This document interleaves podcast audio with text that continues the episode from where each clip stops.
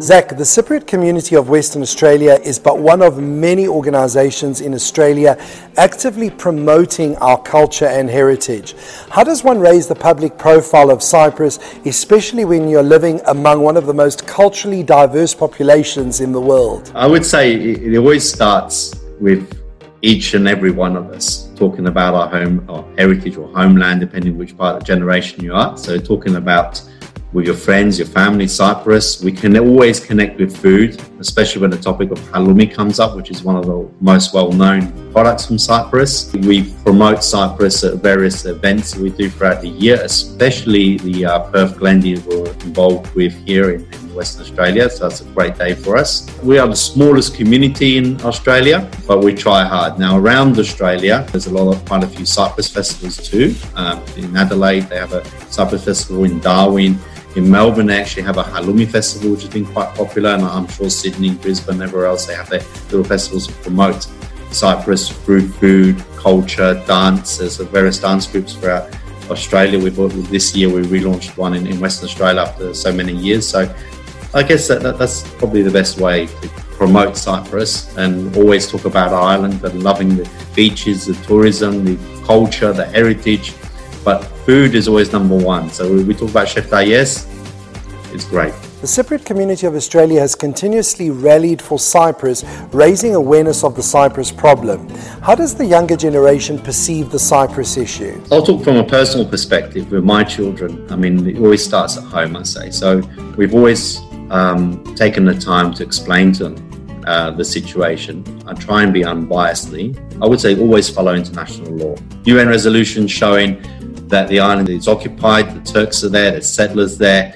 So if they do their own research, they'll find the truth. My children really understood it more when we took them to Cyprus and saw for themselves the occupied part. We went over for one reason, and that was to for my father to show us our homes where we lived and to understand and, and see. And then through the community as well, whether they're connected to the community when they come to our events, we just try to elevate that um, knowledge from. What are some of the events organised by the Cypriot community of Western Australia that promote the common Cypriot culture? One event that I think we attract the most non Cypriot groups, it would be our Greek Festival in Perth. We've done three so far in the last few years, uh, and they've been great. We get a lot of exposure there. We promote again food. Sorry, I keep going back to food, but we promote through food and, and we get to, you know, show a little bit of our culture, our various dance groups and the Hellenic community and all the others that are involved. Uh, we call it a day to be Greek. So, you know, we're promoting a taste of Greece and Cyprus in, in Perth. We do a memorial service uh, for the 1974 invasion every July and we go to the King's Park, and it's a day where we see our Cypriot flag half raised uh, above the park, and uh, we do a, a, memorial service and a, a, short speech remembering those who died in, during the invasion. As well, throughout the year, we have a few other small events. We have, you know, Souvlaki nights where we play tavoli or poker and small things like that just to keep connected with uh, our community. What message would you like to convey to the Greek Cypriot community both in Australia and around the globe for 2021? Never give up. Don't give up hope. Let's keep pushing for a free Cyprus, monocultural Cyprus, open to all Cypriots, but without Turkish troops and without Turkish settlers. And then on the wider scale, I would say, uh, you know, it's it's been a tough year for everybody.